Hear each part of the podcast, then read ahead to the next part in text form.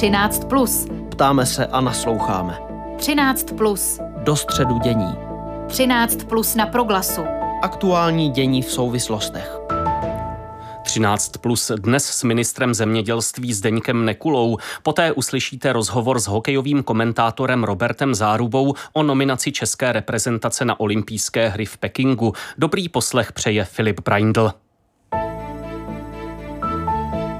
Jaké záměry má vláda v oblasti zemědělství, jak vnímat spor o rozdílení zemědělských dotací, jaká opatření přijmout v souvislosti s klimatickou změnou. Hostem 13 plus je ministr zemědělství Zdeněk Nekula z KDU ČSL. Dobrý den.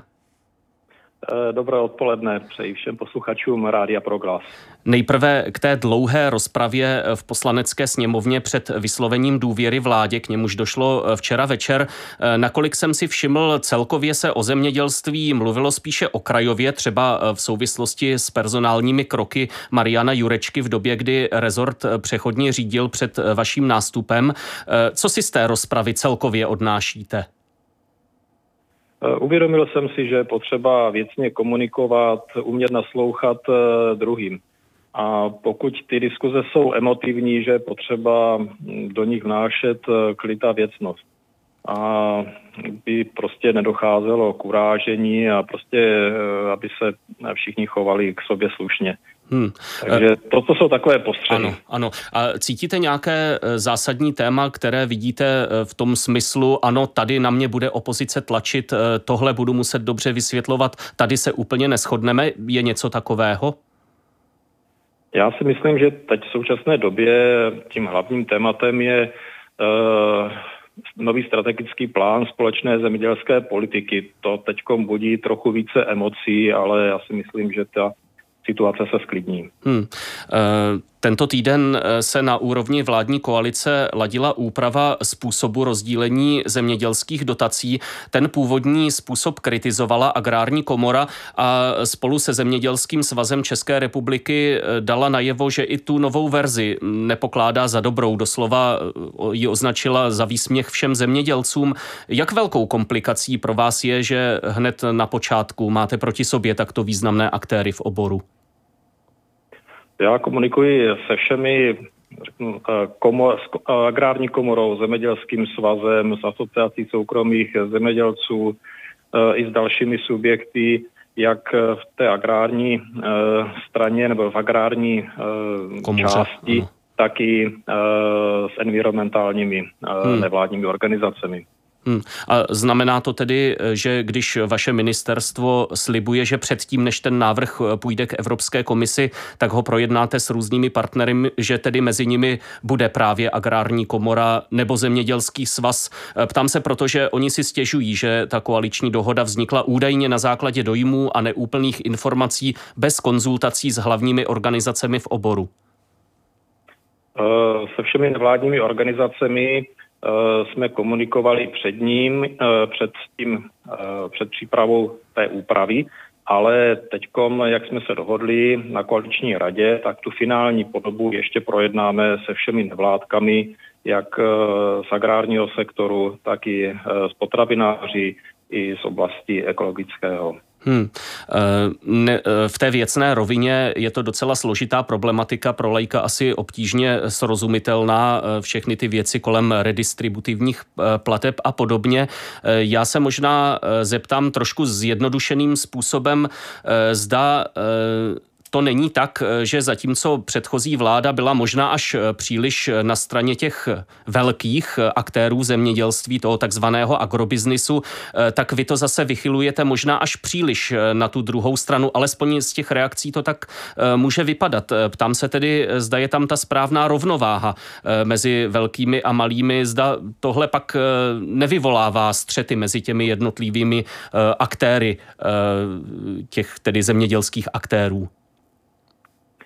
Ehm, to spektrum eh, napříč eh, nevládními organizacemi, ať je to asociace soukromých zemědělců, agrární komora, zemědělský svaz, každá skupina zastupuje více specifickou část a lze jako vnímat.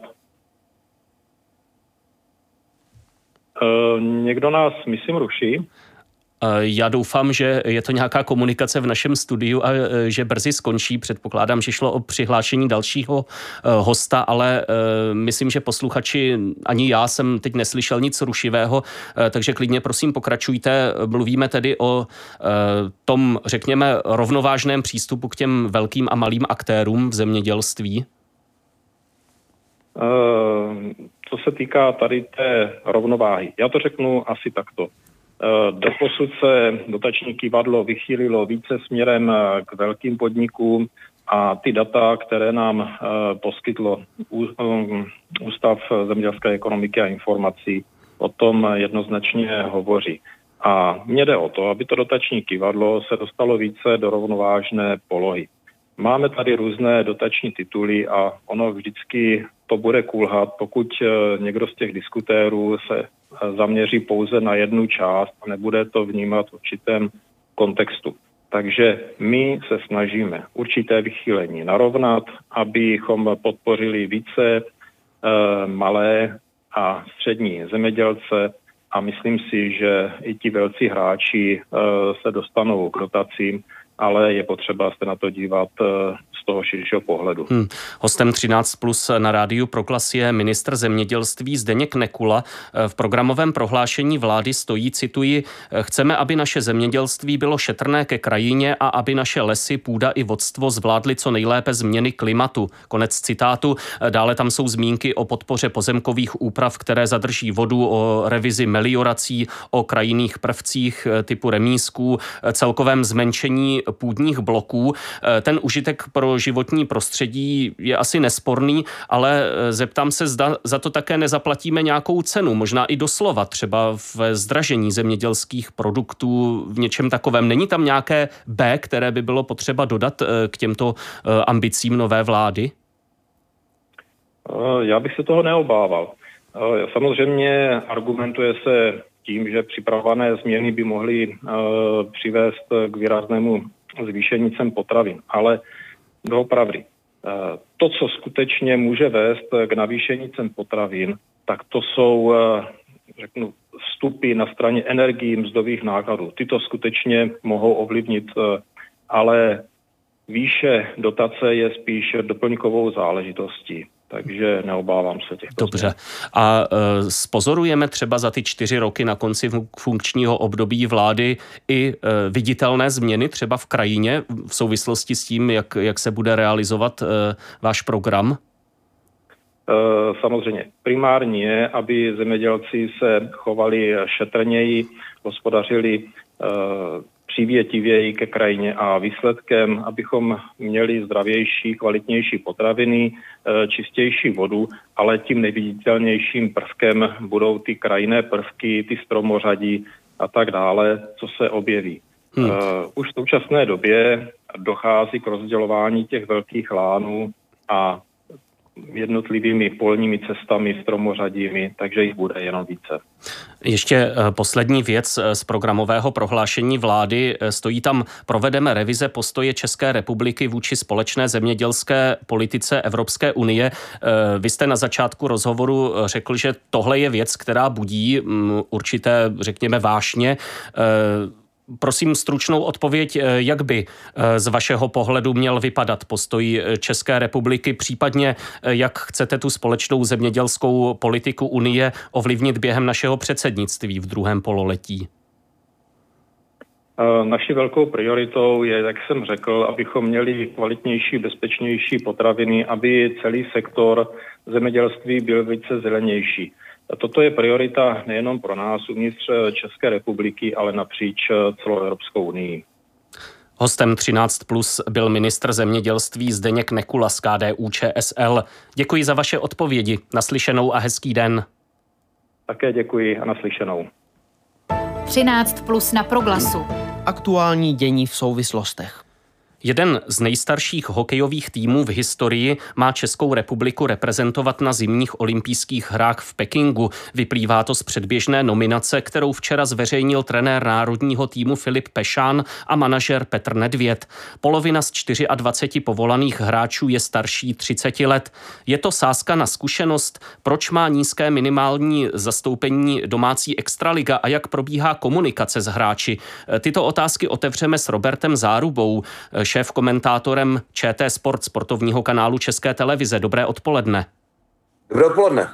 Jde o předběžnou nominaci a Filip Pešan s Petrem Nedvědem nevyloučili, že se do týmu nakonec dostanou třeba Filip Chlapík nebo Milan Gulaš, útočníci, o kterých se hovoří. Jak tedy vnímat ten seznam 24 jmen ze včerejška? Je to nějaká ideální představa Filipa Pešána o sestavě za stávajících okolností? Mně se asi nejblíž eh, pravdě zdá výrok tiskového mluvčího Českého svazu ledního hokeje Zdeňka Zikmunda, který neproběhl na tiskové konferenci, ale po ní neformálně, když řekl, že kdyby zítra měl ten tým odletět na olympijské hry do Pekingu, tak by vypadal právě takhle. Já mhm. si myslím, že to je nejpřesnější charakteristika té nominace, která se může ještě hodně měnit. A hodně se taky měnily výroky a charakter nebo charakteristika té nominace během té tiskovky hmm. kde to nejdřív byla teda konečná nominace, takhle prostě bude ten tým vypadat, ale na celou řadu dílčích otázek uh, jsme dostali odpověď, Eh, no, ještě se to může vlastně hodně změnit. Eh, Mě z té tiskové konference eh, zaujala slova Petra Nedvěda, cituji, co se nominace týče, není na pořadu dne, abychom obvolávali každého hráče, který je nominovaný. Konec citátu. Právě s ohledem na to, jaká je teď situace kolem covidu, třeba i jak se někteří hokejisté, ne čeští, ale hokejisté působící v Evropě vyjadřují k účasti na olympijských hrách, tak zkrátka k té celkové takové specifické situaci neměla by ta komunikace s hráči eh, být naopak mnohem důkladnější? Naopak by se mělo předpokládat, že každému zavoláme a tu nominaci s ním probereme? Eh, tenhle výrok není přesný. Eh, ta citace ano, ten výrok nikoli. Petr Nedvěd to vzal hodně rychle, velkou zkratkou tuto problematiku a odkázal se spíš na to, že se hráči nebudou informovat jednotlivě o tom, že jsou nominováni, ale Není pravda, že by s nimi eh, zástupci týmu nekomunikovali. Ne, možná to nebyli vždycky trenéři, ale uh, lidé, kteří se starají o letenky, uh, o cestu hráčů nejprve do Prahy, kde začne příprava na olympijský turnaj a potom i další náležitosti, tak to, to všechno jako proběhlo, takže hmm. ti hráči to všichni jako věděli, že budou nominovaní nebo o tom měli nějakou představu Eh, podle té komunikace, ale je pravda, že celá řada z nich nedostala ten oficiální telefonát. Eh, ano, my tě bereme na olympijské hry, prostě počítáme s tebou a zítra to řekneme eh, veřejnosti. Hmm. Je třeba ale také to uvést do kontextu. Tohle není úplně zvykem v našich krajích, my nejsme v Kanadě, kde to probíhá trochu jinak. U nás velmi tradiční naopak je ten postup, kdy se s hráči v tomto ohledu nekomunikuje, a e, tohle to vysvětlil později e, trenér e, Filip Pešán, takže oni se snažili o, tento, o tuhle změnu, protože až dosud se tohle, až teda na výjimky, abych byl spravedlivý těm předchozím trenérům národního mužstva, tohle se nedělalo. Mm-hmm. Tohle nebylo zvykem, ale tahle trenérská sestava si řekla, my budeme s hráči mnohem víc komunikovat, budeme s nimi řešit i jako umístění v týmu, zařazení, prostě budeme s nimi Eh, hrát velmi eh, otevřenou hru a budeme hlavně s nimi hodně ve spojení. No a eh, ukázalo se, že při těch podzimních nominacích to, jak to říct kulantně, nepůsobilo to úplně dobře v té nominaci. Rozumím. Protože se do toho zapojila celá řada vlivů, zájmů, nikoli tedy reprezentačních, ale spíš klubových ano. a partikulárních. A zkrátka um, Vedlo to k určitému znechucení z tohoto typu eh, jako eh, stavění nominace nebo komunikace a tentokrát se ten trenerský štáb rozhodl pro jinou volbu. Eh, Rozumím. Máte pravdu v tom, že je to nešťastné s ohledem na, na okolnosti možná, ale neřekl bych, že s těmi hráči vůbec neprobíhala žádná komunikace. Hmm. Naopak ten trenerský štáb, nebo alespoň tedy Filip Pešán a Petr Nedvěd měli dost detailní informace, v jakém stavu ti hráči jsou a někteří zrovna teď jsou právě v karanténě nebo dokonce v izolaci, takže, takže ten přehled tam poměrně detailní je. A situace se zároveň mění každou hodinu a každou hodinu dostává ten tým nové a nové zprávy o tom, jaké situaci momentálně ti hráči konkrétní jsou. Eh, teď eh, jedno jméno z té nominace, Roman Červenka. Eh, já jsem si vzpomněl na dobu, kdy proběhla nominace na ten nakonec zlatý olympijský turnaj v Nagánu, kde se diskutovalo jméno Vladimíra Růžičky, který byl nakonec kapitánem, přišel tam po dlouhé pauze kdy byl mimo reprezentaci a byly určité pochybnosti, jestli tu svou roli zvládne. Chápu ošidnost všech takových srovnání, ale chci se zeptat na tohle. Ten tehdejší Růžičkův úspěch byl spojen s tím, že vystupoval jako lídr na ledě i v kabině. Má Roman Červenka na to splnit právě tyto všechny úlohy, být pravou rukou trenéru, jak řekl Filip Pešán, tedy i mimo ten svůj vlastní výkon eh, nějak té reprezentaci dále eh, přispět? Já myslím, že Roman Červenka je jiný typ, než byl Vladimír Růžička, ale když už jste připomněl tohle srovnání, tak eh, je pikantní, že tenkrát se o tom, ano, debatovalo, jestli to Růžička ujezdí, ale je taky pravda, že ho Ivan Hlinka tehdy vzal na oba přípravné turnaje, jak do Helsinek, tak do Moskvy a Růžička to v pohodě zvládnul, takže hmm. Eh, tam ta zkouška proběhla a ještě pikantnější na tom je, že tehdy mu táhlo na 35. rok, ano. což eh, by byl, řekněme, nebyl by nejstarší v tomhle letošním výběru a nebyl by zdaleka nejstarší ani od té doby eh, ve všech těch olympijských nominacích. Roman Červenka je trošku jiný typ. Já si myslím, že tou, tou hm, převodovou pákou mezi trenéry a týmem bude, tak jako to bylo na minulém mistrovství světa, spíš Jan Kovář, který je takový neformální lídr eh, z té evropské sestavy a Roman Červenka bude patřit eh, určitě taky k těm hráčům, kteří eh, budou mít slovo v kabině, ale on není ten extrovertní typ, který by nějak hodně jako mluvil v kabině. Hmm. Je, to, je to tak něco mezi, mezi prostě Janem Kovářem a řekněme nějakým úplným introvertem, který by určitě v té sestavě taky byl.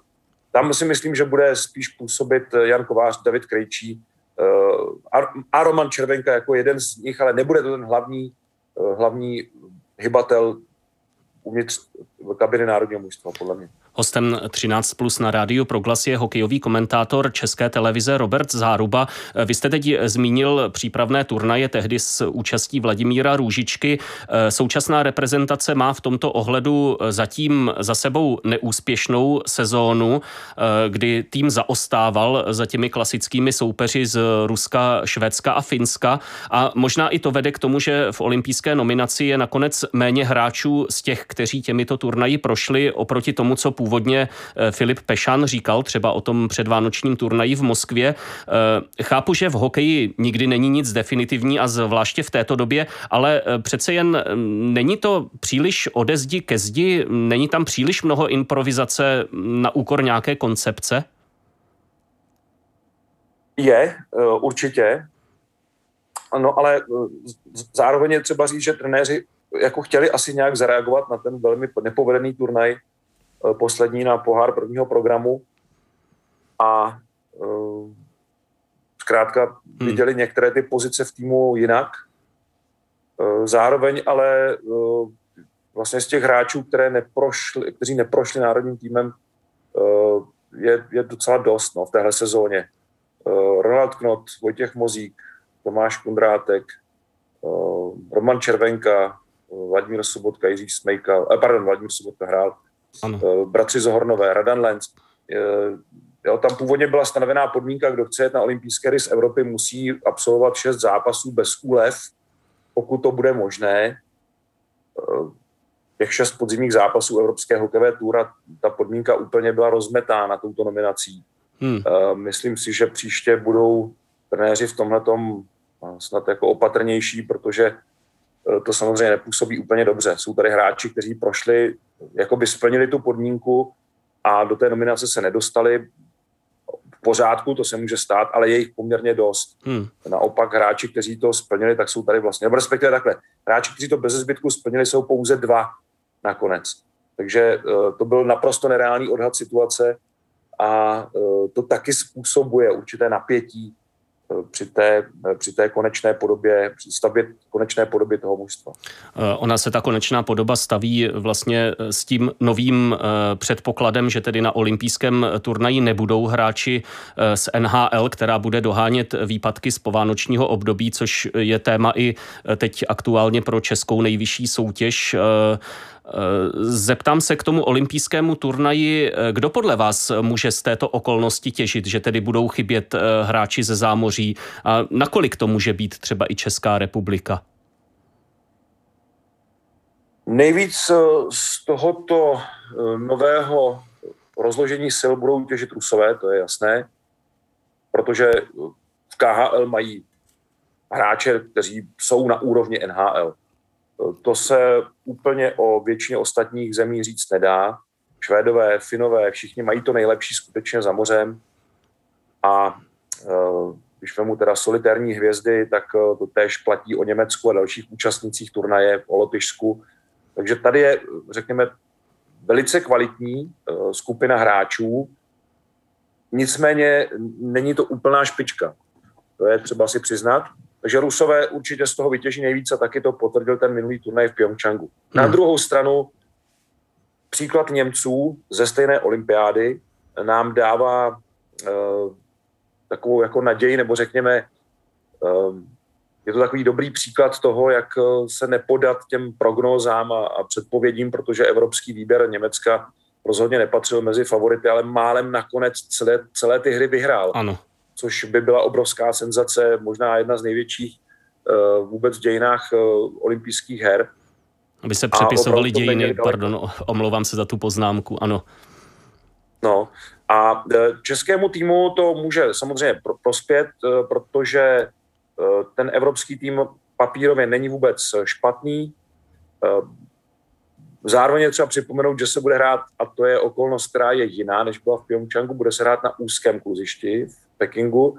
Tam bylo všechno nastaveno už na parametry ano. NHL, takže se tam bude hrát na kluzišti 26x60, což je dost velká změna a eh, málo, málo která soutěž se v Evropě hraje na, na takovýchhle kluzištích. Eh, jsou kluby, které k tomu mají eh, podmínky, velice úzké hřiště má podobné Sparta v Outu aréně, ale zároveň je třeba říct, že, že to může být i určitý faktor stejně významný, který možná ještě trošku víc srovná kvalitativní rozdíly mezi účastníky. Ještě poslední otázka. Eh, poprvé se na olympijských hrách eh, představí také české hokejistky. Eh, můžete říci ve stručnosti, jak se to promítne ze strany české televize směrem k ženskému turnaji? Jaký dostanou hokejistky prostor před diváky?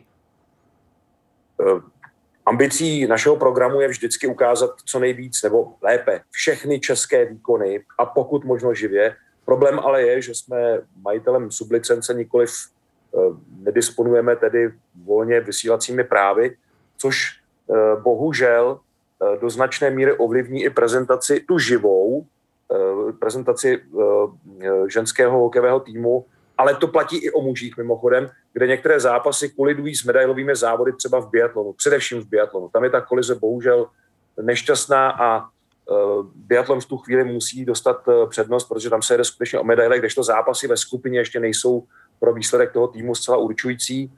Eh, takže všechny zápasy obou reprezentací, mužské i ženské, diváci uvidí na ČT Sport, ale některé opravdu pouze ze záznamu, protože při kolizi nemůžeme použít druhý záložní program a dokonce ani záložní stream. Takové hmm. jsou podmínky sublicence. Rozumím. Šéf komentátor ČT Sport Robert Záruba byl hostem 13 plus eh, na rádiu Proglas. Eh, k tomu, co jste teď řekl, vám zbývá eh, popřát jen to dobré, kvalitní přenosy ze zimní olympí, po olympiády a pro tuto chvíli vám děkuji za vaše odpovědi. Hezké odpoledne a naslyšenou. Děkuji za pozvání a hezké odpoledne.